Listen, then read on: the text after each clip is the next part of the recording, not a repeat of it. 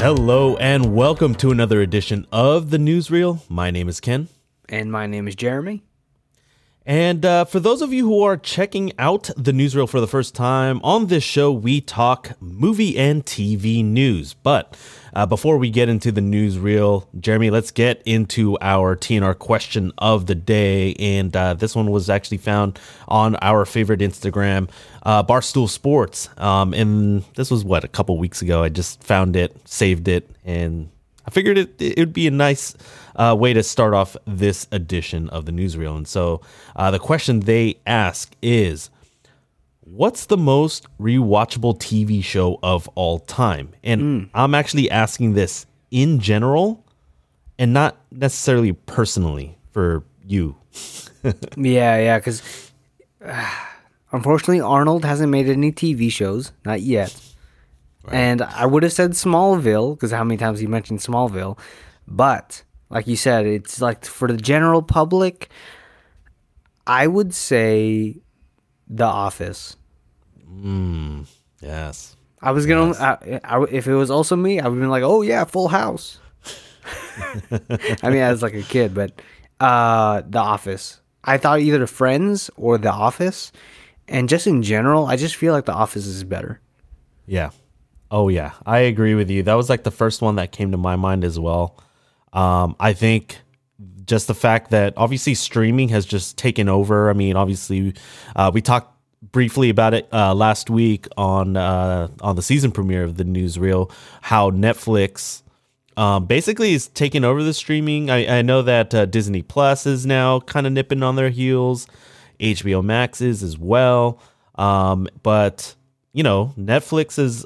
has uh, up until this year has always had The Office, and I think that really did help out um the fact that, you know, it's the most rewatchable T V show. Yeah, any other ones that you like kind of came up to mind, or just Office at the top? Well, The Office off the top, but then I mean you already mentioned the other one that I thought of, and mm. for me uh oh net you know The Office in more recent years. But the uh, you know the one that has been around the longest for me has been Friends, just because it started uh, back in nineteen ninety-four, and I remember wa- I would watch it like in its original run. But uh, they would be those episodes would be available on um, the channels like T B S, uh, Nick at Night, uh, local like Fox affiliates, both uh, K T V U and K I C U here in the Bay Area. And so, like, it was always going to be available. And I feel like in back in the, you know, cable days, the dark ages, or not really dark ages, but dark back ages. in the yeah, back Caveman in cable era. times. Yeah, in cable times, it was always Friends. And I feel like now in streaming, it's definitely The Office. Yeah, I agree. But guys, if if you guys could think of anything, feel free to, you know, tell us what other shows are super rewatchable. I mean, Breaking Bad's up there too, because it's on Netflix. Yeah, which I still need to finish. Come on, man. Yeah, well, well, man. Well, here on the NewsReel, uh, I mean, Jeremy and I, for the most part, have kind of divvied up uh, what our topics are usually at. Um, Jeremy tends to be more the movie guy, and I happen to be more of the T V guy. And so this week, I will be mentioning... Uh, this week's T V topic, which is um, I actually came across a, a, a quick news blurb basically saying that season three of the, the Mandalorian, which happens to be a Disney Plus original, it actually began filming today. Um, and uh, that's actually according to uh, the Mandalorian actor Carl Weathers. And so as of today, the thirteenth of October, which is when we are um, recording this episode, is there... one thing that you that I guess you know where season two kind of left off, is there one thing that you're really looking forward to, like trying to find, you know, like figure out or find out for season three? Or it, like are you trying to look are you, are you looking forward to like new characters? Are there any like characters that have been introduced in the Star Wars like expanded universe that they may potentially introduce mm. um in, in season three? um Yeah, feel free to cover any of that as it relates to season three. Dude, like, I'm pretty excited because I've been wondering, when is season three of The Mandalorian coming? Because obviously they got Book of Boba Fett coming. Um, I would like to see Boba Fett come back in season three, uh, but he probably won't because he's going to get his own show. Other things besides, because uh, Boba Fett's not actually at the top of my list, surprisingly, to come back for season three. For me, it's actually Bo-Katan and, um, you know, The Mandalorian. Uh, just to, to see what that how that happens, you know, with the whole like uh, what what was the sword called again? Oh, the uh, um, the dark Darksaber. Saber, yeah, there yeah. So I want to see what happens with that. I think that's obvious. I liked her character in the Clone Wars, but also in the live action. I thought they like really nailed the character, nailed the storyline, and just for it to.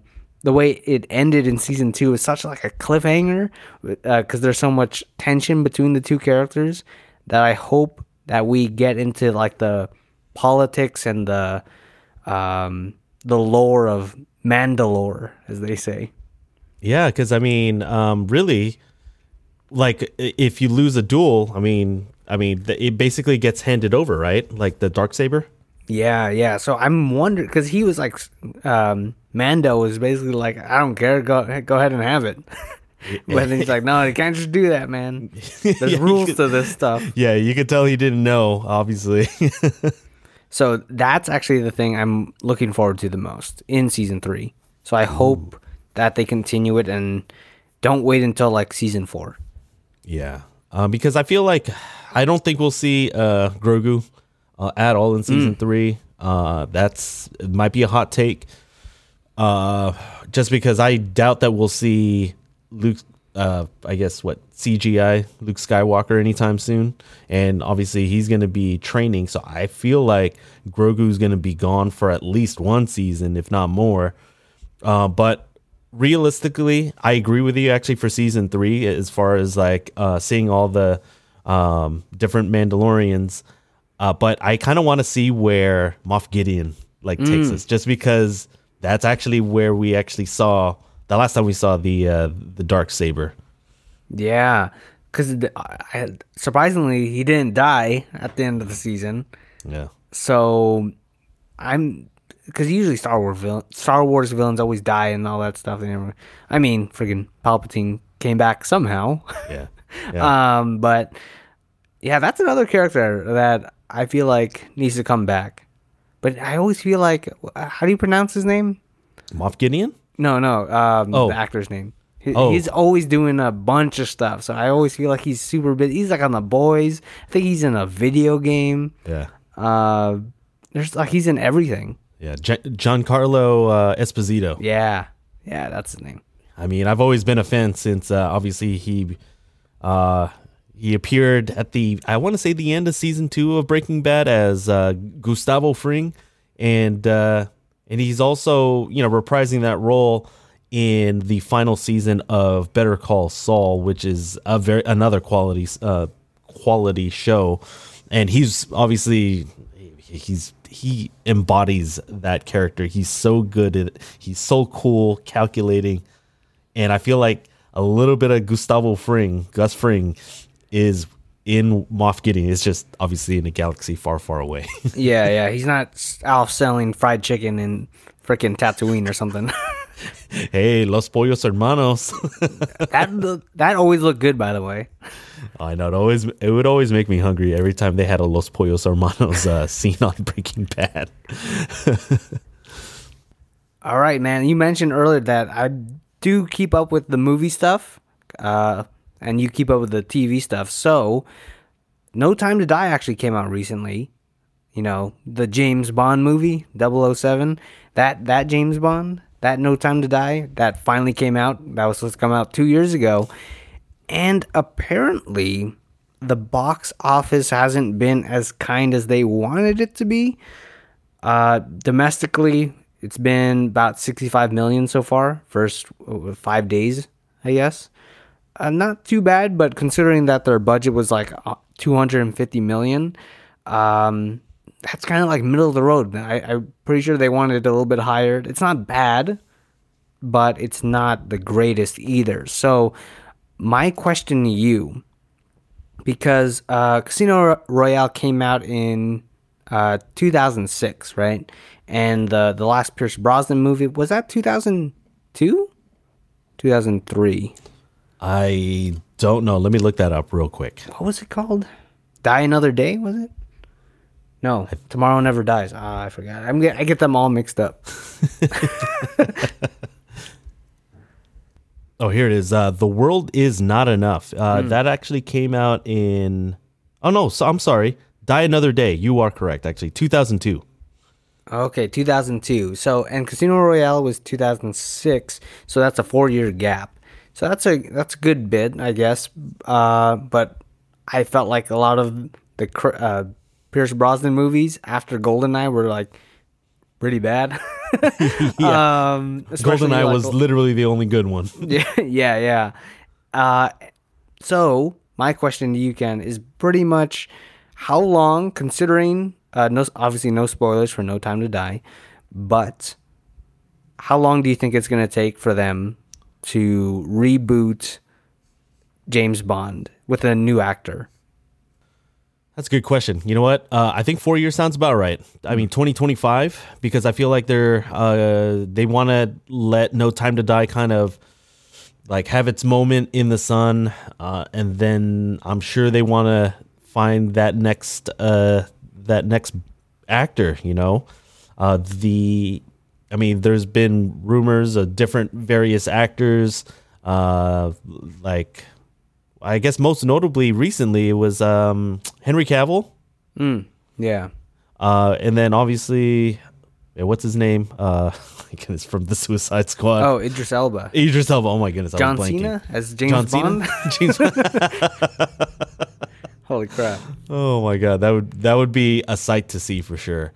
Uh, but I feel like they will need to find someone. It'll take at least a year uh, because, you know, I feel like obviously, Bond is such a v- very recognizable franchise. This is No Time to Die is what the twenty-fifth film in the whole franchise, mm-hmm. and they need to find someone uh, that is, I guess, young enough to be able to, you know, be in, uh, under contract for multiple films. You would think that it would be in the at least three or four film range, at least. Yeah.